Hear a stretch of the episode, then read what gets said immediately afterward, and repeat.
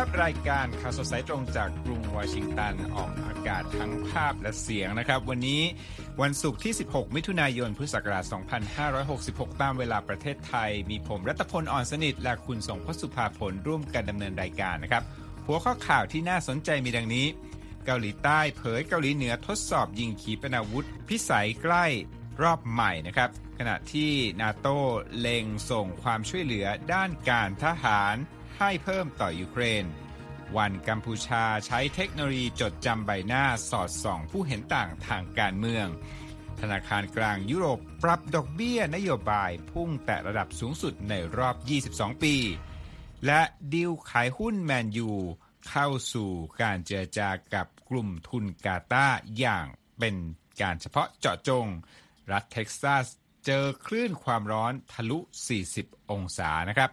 และช่วงท้ายรายการวันนี้ครับ นักวิจัยพบว่าแมวน้ำช้างนั้นงีบครั้งละ 10 นาที ใต้ทะเล อย่าลืมติดตามครับ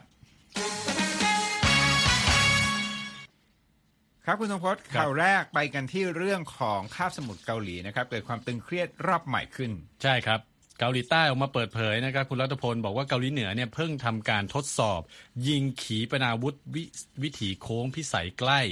อีกครั้งนะครับที่บริเวณชายฝั่งด้านตะวันออกในวันพระสบดี โดยการทดสอบอาวุธครั้งใหม่ของเกาหลีเหนือเกิดขึ้นหลังจากที่กรุงเปียงยางประกาศ โดยไม่ให้รายละเอียดนะครับ บอกว่าจะทำการตอบโต้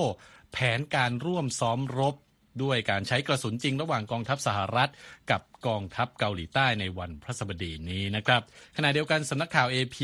รายงานว่านายกรัฐมนตรีฟูมิโอคิชิดะแห่งญี่ปุ่น ยืนยันการยิงทดสอบขีปนาวุธ ครั้งล่าสุดของเกาหลีเหนือ พร้อมระบุว่าการยิงทดสอบในวันนี้เป็นการละเมิดมติของคณะมนตรีความมั่นคงสหประชาชาติ และยังเป็นการใช้ความรุนแรงที่ยกระดับการยั่วยุประชาคมโลก เราขอคัดค้านอย่างเต็มที่ คณะผู้บัญชาการทหารร่วมของเกาหลีใต้เปิดเผยว่ามีการตรวจพบการยิงทดสอบของเกาหลีเหนือในช่วงเย็นวันพระสบดีนะครับ โดยเป็นการยิงขีปนาวุธ วิถีโค้งพิสัยใกล้ 2 ลูกด้วยกัน เกิดขึ้นไม่กี่ชั่วโมงหลังจากที่สหรัฐและเกาหลีใต้ ปิดฉากการร่วมซ้อมรบครั้งใหญ่ที่มีการใช้กระสุนจริง ใกล้กับชายแดนของเกาหลีเหนือนะครับ เมื่อเดือนที่แล้วกรุงเปียงยางพยายามส่งดาวเทียมสายลับ ดวงแรกขึ้นสู่วงโคจรแต่ก็ประสบ ความล้มเหลวนะครับ คุณรัฐพลครับครับ มาที่เรื่องเนโตกับยูเครนกันบ้างนะครับเลขาธิการองค์การเนโตหรือว่าองค์การสนธิสัญญาแอตแลนติกเหนือนั้นประกาศย้ำในวันพฤหัสบดีนะครับ ว่าสงครามในยูเครนแสดงให้เห็นถึงความจำเป็น ที่กลุ่มพันธมิตรทหารเนโตนั้นต้องยืนหยัดเคียงข้าง รัฐบาลกรุงเคียฟ และนำส่งความช่วยเหลือเพิ่มอย่างต่อเนื่อง เยนสโตเทนเบิร์กเลขาธิการนาโตให้ความเห็นดังกล่าว หลังเดินทางถึงที่ทำการใหญ่ของกลุ่มเนโตที่บรัสเซลพร้อมระบุว่าหลังยูเครนดำเนินการโจมตีโต้กลับ กองทัพกรุงเคียฟสามารถลุกคืบ และปลดปล่อยพื้นที่หลายจุดที่รัสเซียเคยควบคุมไว้ได้นะครับสโตเทนเบิร์กกล่าวว่านี่คือผลของความกล้าหาญและทักษะของทหารยูเครน ทั้งยังเน้นย้ำ และแสดงให้เห็นว่าแรงสนับสนุนที่พันธมิตรมอบให้แก่ยูเครนนั้น เป็นเวลาหลายเดือนแล้วและได้สร้างความแตกต่างในสนามรบครับเลขาธิการเนโตกล่าวเสริมด้วยว่ายิ่งยูเครนประสบความสำเร็จมากเท่าใดในเวลานี้ ประธานาธิบดีวลาดิมีร์ปูตินของรัสเซียยิ่งถูกกดดันให้หนักเข้าร่วมโต๊ะเจรจามากขึ้น และยิ่งทำให้ยูเครนมีความได้เปรียบกว่าในการเจรจานั้นนะครับพ ร้อมชี้ว่าหากบรรดาพันธมิตรต้องการให้เกิดสันติภาพอันยาวนานในยูเครน ทุกฝ่ายต้องเดินหน้าสนับสนุนทางทหารให้กับยูเครนต่อไป และก่อนที่ผู้นำกลาโหมของประเทศสมาชิกนาโตจะเปิดประชุมในวันพฤหัสบดี กลุ่ม Ukraine Contact Group ที่สหรัฐเป็นผู้ก่อตั้ง ได้ทำการหารือประเด็นความช่วยเหลือทางทหารแก่ยูเครน โดยลอยออสติน รัฐมนตรีกลาโหมสหรัฐ ระบุในการประชุมว่า การต่อสู้ในยูเครน คือการวิ่งมาราธอนและไม่ใช่การวิ่งระยะสั้นนะครับรบรัฐมนตรีกลาโหมสหรัฐยังเน้นย้ำถึงความจำเป็นในการส่งมอบระบบป้องกันตนเองทางอากาศให้กับยูเครน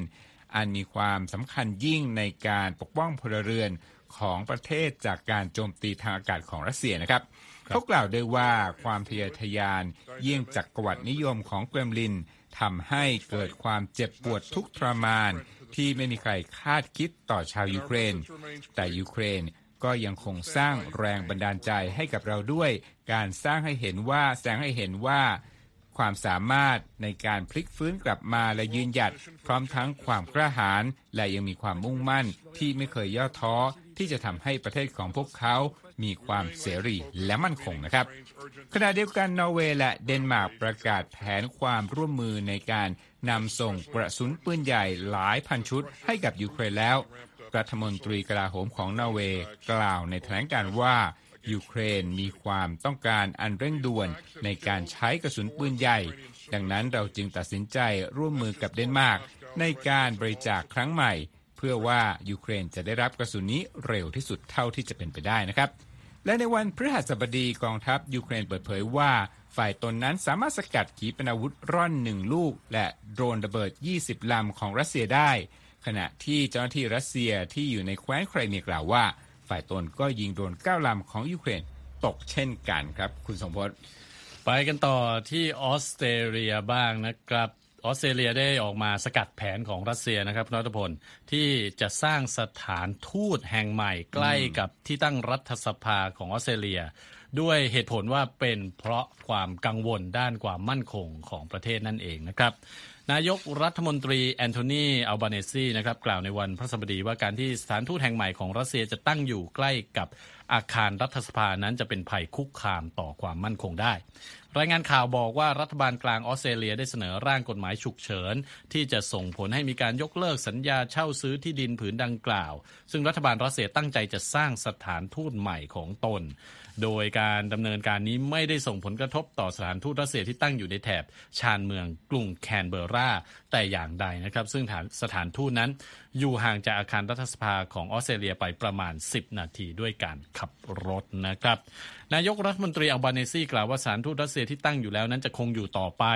เหมือนกับที่ออสเตรเลียจะคงไว้ซึ่งตัวแทนด้านการทูตในกรุงมอสโกนะครับ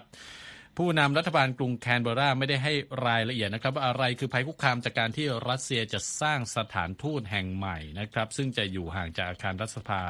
ออสเตรเลียไม่ถึง 2 กิโลเมตร แต่ก็บอกกับผู้สื่อข่าวว่าความเสี่ยงนั้นสูงเกินไป โดยบอกนะครับว่ารัฐบาลได้รับคำแนะนำด้านความมั่นคงอันชัดเจนมากเกี่ยวกับความเสี่ยงที่มาพร้อมกับการตั้งสถานทูตใหม่ของรัสเซียที่อยู่ใกล้กับอาคารรัฐสภาอย่างมากนะครับ เมื่อต้นปีนี้สื่อรายงานนะครับ บอกว่าหน่วยงานด้านข่าวกรองของออสเตรเลียได้ตรวจพบสิ่งที่เรียกว่าเป็นรังของสายลับรัสเซียที่แฝงเข้ามาในประเทศในฐานะนักการทูต โดยในตอนนั้นนะครับ ผู้นำหน่วยงานด้านความมั่นคงต่างกล่าวว่าออสเตรเลียกำลังเผชิญกับภัยคุกคามจากสายลับอย่างที่ไม่เคยเกิดขึ้นมาก่อน แต่ก็ไม่ได้เปิดเผยชื่อประเทศที่เกี่ยวข้องออกมาแต่อย่างใดครับคุณรัฐพล ครับขอบคุณมากครับ คุณส่งพครับนั่นก็เป็นเรื่องราวของออสเตรเลียนะครับครับท่านผู้ฟังสามารถเข้ามาชมเราได้นะครับ ที่ทางเว็บไซต์ YouTube แล้วก็ Facebook VOA ไทยนะครับครับพักสักครู่เดียวครับ เรายังมีข่าวสารที่น่าสนใจอื่นๆรออยู่ครับ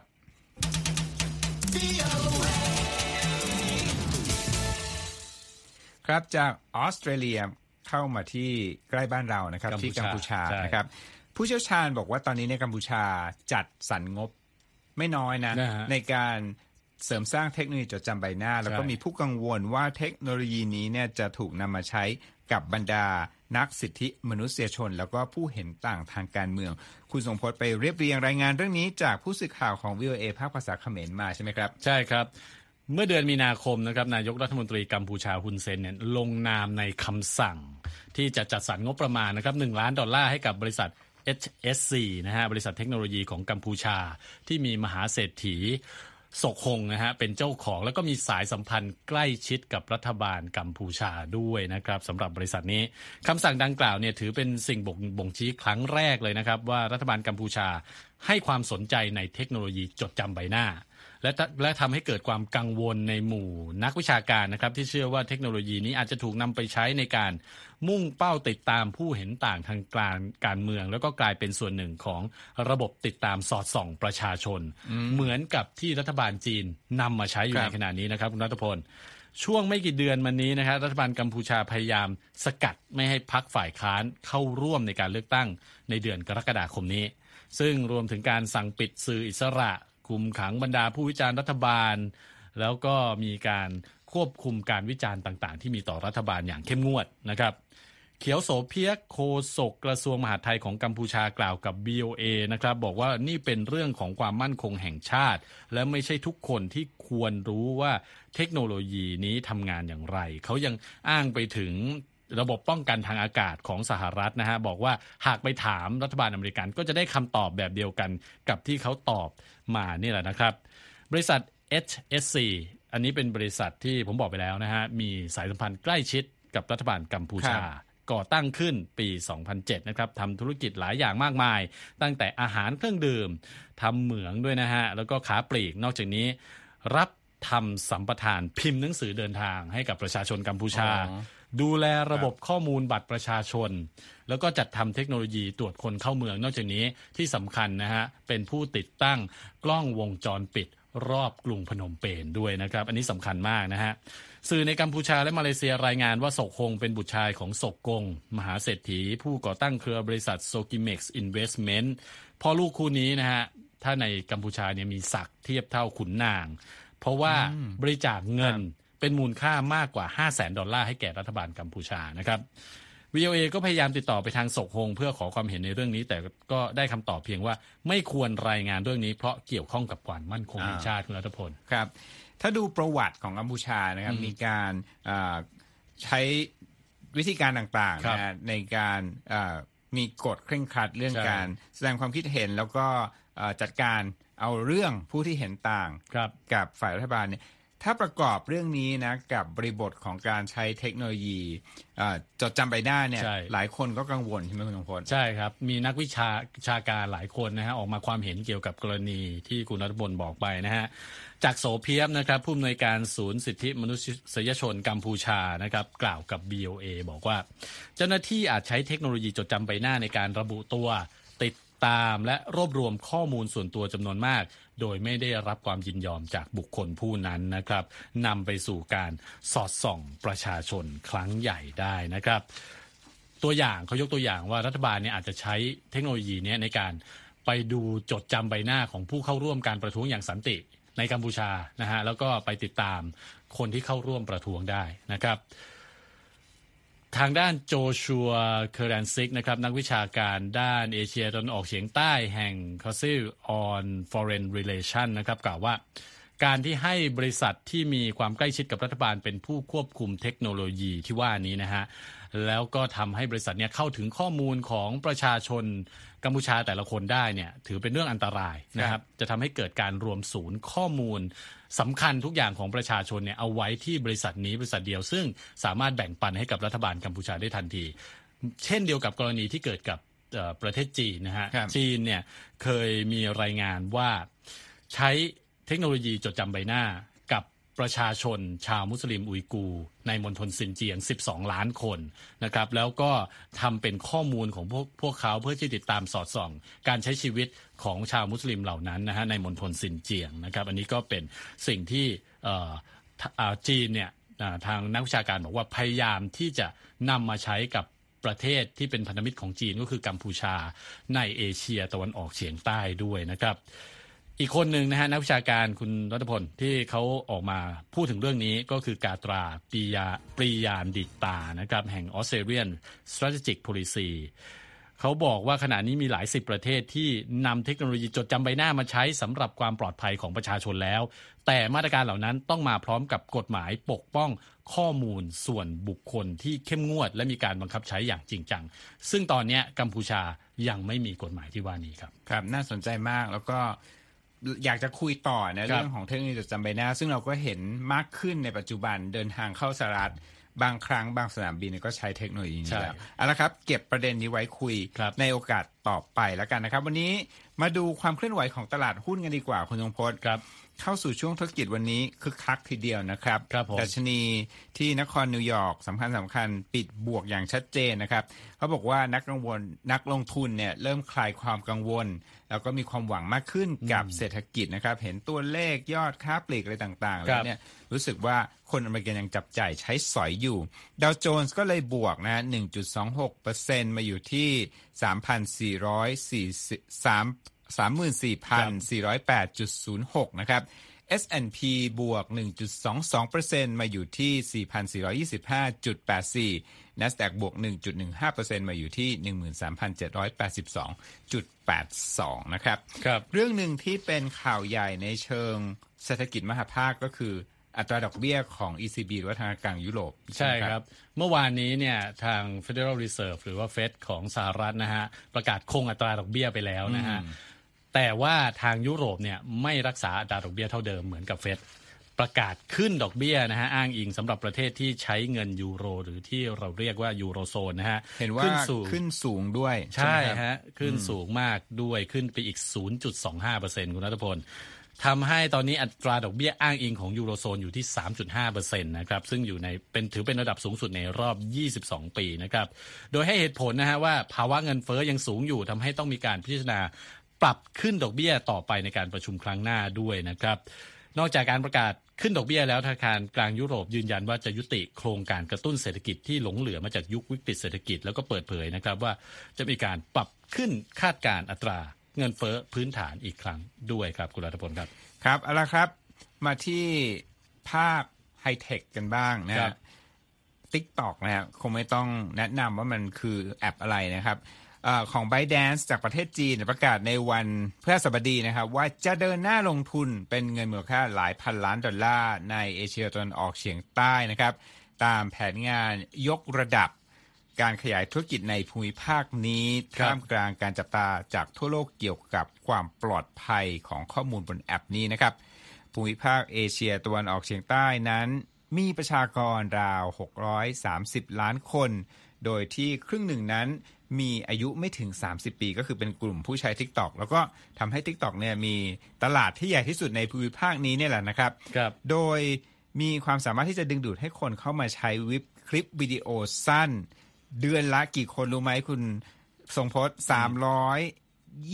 325 ล้านคนต่อเดือนนะครับ อย่างไรก็ดีนะครับรอยเตอร์ชี้ว่า TikTok นั้นยังไม่สามารถแปลงฐานผู้ใช้ที่คึกคักนี้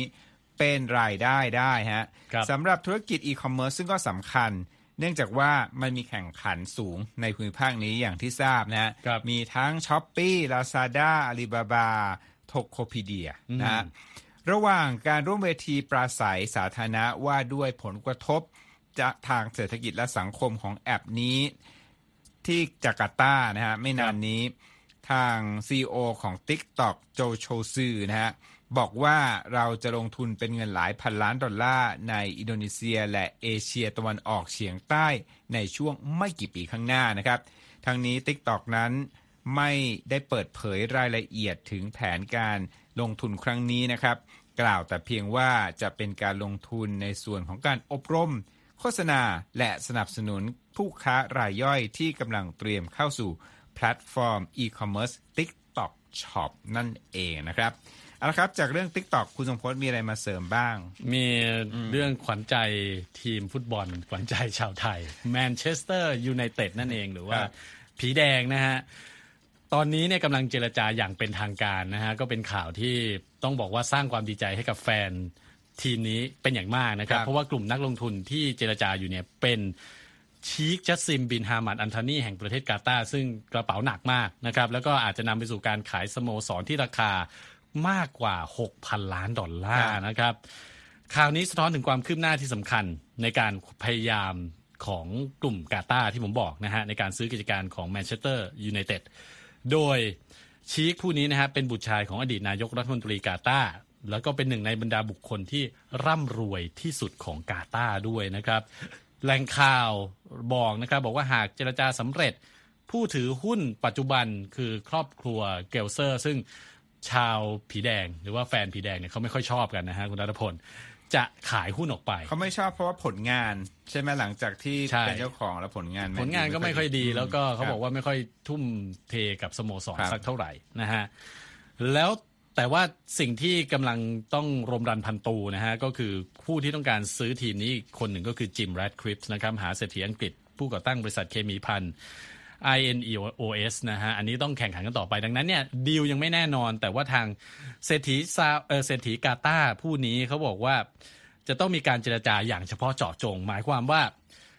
จะต้องเจรจากับกลุ่มทุนของเขาเนี่ยกลุ่มเดียว โดยไม่ไปไปเจรจากับกลุ่มอื่นนะคครัรับบอันนี้เป็นสิ่งที่อยู่ในเงื่อนไขนะฮะ แต่ว่าแน่นอนถ้าเกิดว่าสำเร็จจริงๆเนี่ยนะฮะก็จะทำให้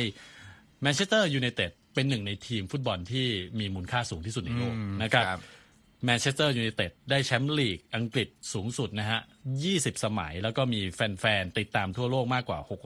650 ล้านคนนะครับ ตามข้อมูลวิจัยการตลาดของ Kantar ครับ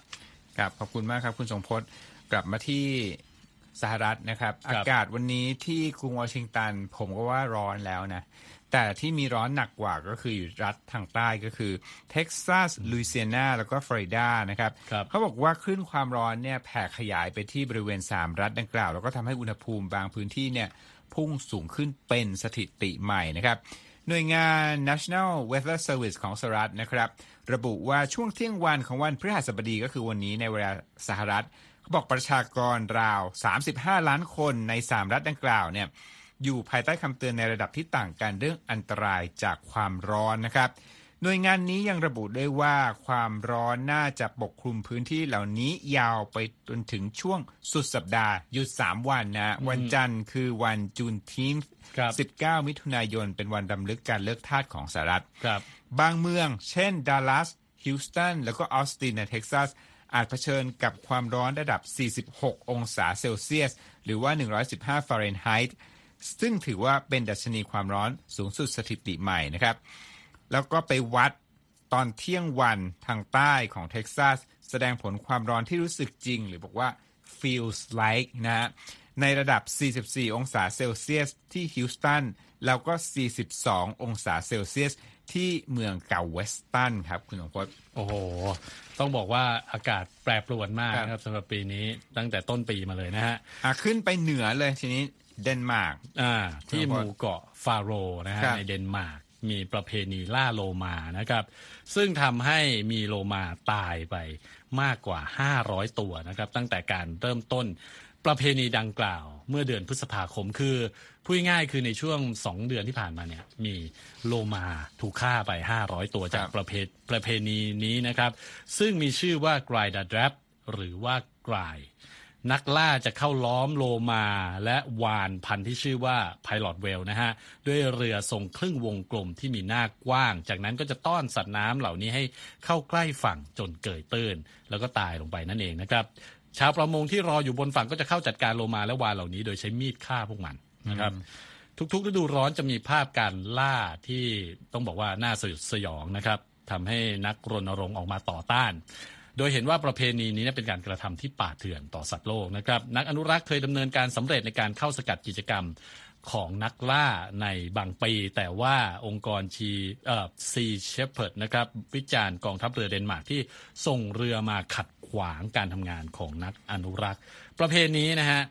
ที่เกาะฟาโรห์นะฮะ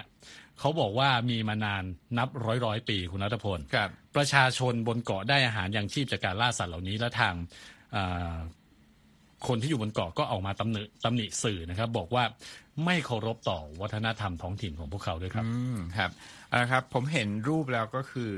ไม่สบายใจเลยนะฮะครับผม แต่ว่าเรื่องวันนี้ที่จะปิดเป็นเรื่องของสัตว์น้ำเหมือนกันนะฮะฟังแล้วรู้สึกว่าน่ารักดีนะครับ คุณทรงพจน์เคยได้ยินคำว่าหลับนกไหม คือแบบว่าอยู่ดีๆก็หลับเลยใช่ไหมนั่งนั่งอยู่ที่ทำงานเนี่ยหลับป๊อกไป ผมทำบ่อย เขาบอกว่า สัตว์อีกประเภทหนึ่งที่หลับครับแบบแป๊บเดียวเนี่ย คือแมวน้ำนะฮะ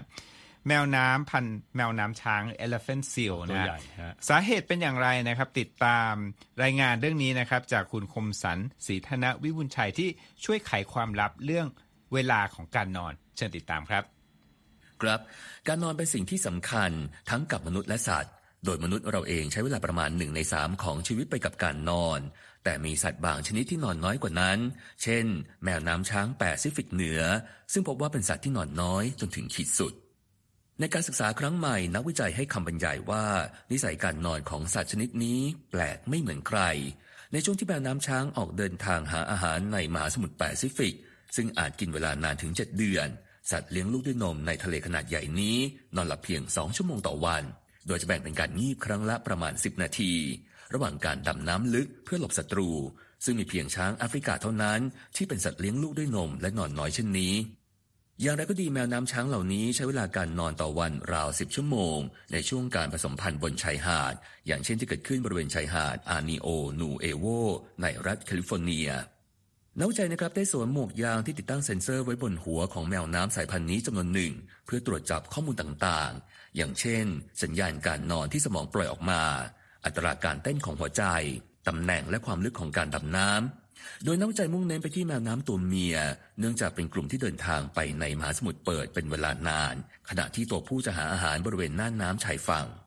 การศึกษาได้บันทึกพฤติกรรมการนอนของแมวน้ำช้างแปซิฟิกเหนือที่พบว่าแปลกไม่เหมือนใคร ในระหว่างการดำน้ำนานประมาณ 30 นาที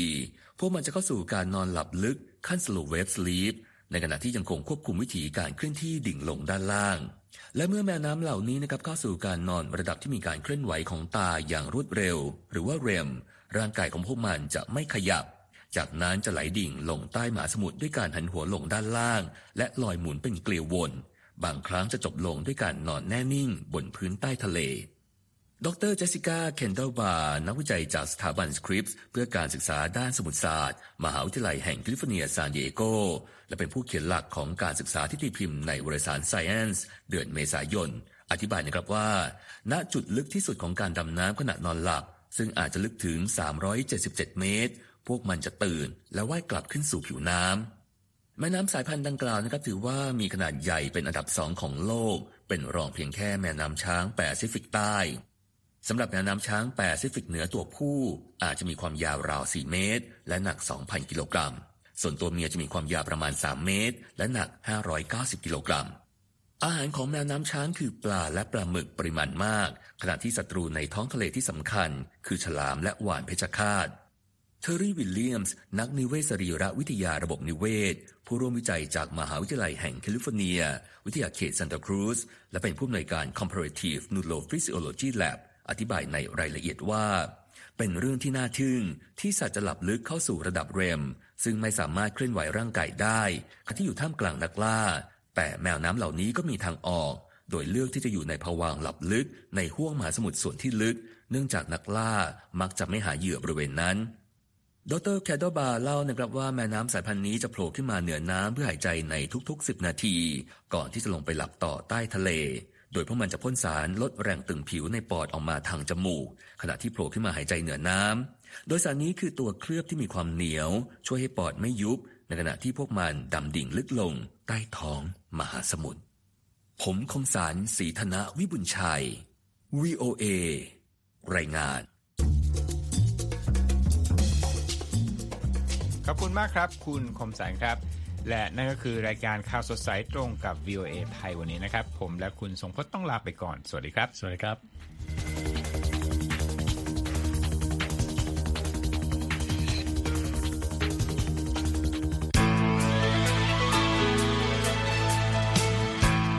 ครับและที่จบไปเป็นรายการจาก VOA ภาคภาษาไทย รายงานสดส่งตรงจากกรุงวอชิงตันประเทศสหรัฐ คุณผู้ฟังสามารถติดตามข่าวสารจากทั่วโลกได้ในทุกที่ทุกเวลา ที่เว็บไซต์ voa thai com รวมถึงทุกช่องทางในโซเชียลมีเดีย Facebook YouTube Twitter และ Instagram เริ่มต้นวันด้วยการอัปเดตข่าวสารจากทั่วโลก ผ่านรายการข่าวสดสายตรงจาก VOA ภาคภาษาไทย และสุดสัปดาห์กับ VOA ทั้งยังเรียนรู้เรื่องราวทางวัฒนธรรม และไลฟ์สไตล์ ผ่านรายการภาษาอังกฤษแบบอเมริกันของเรา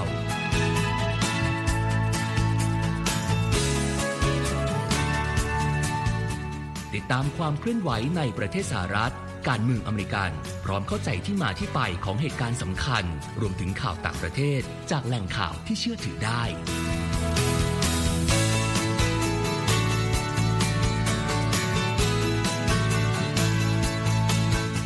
นอกจากนี้ VOA ยังมีบทสัมภาษณ์และคอนเทนต์แบบ Exclusive จากบุคคลที่น่าสนใจหลากหลายวงการ และยังมีเรื่องราวของคนไทยในประเทศสหรัฐอีกด้วย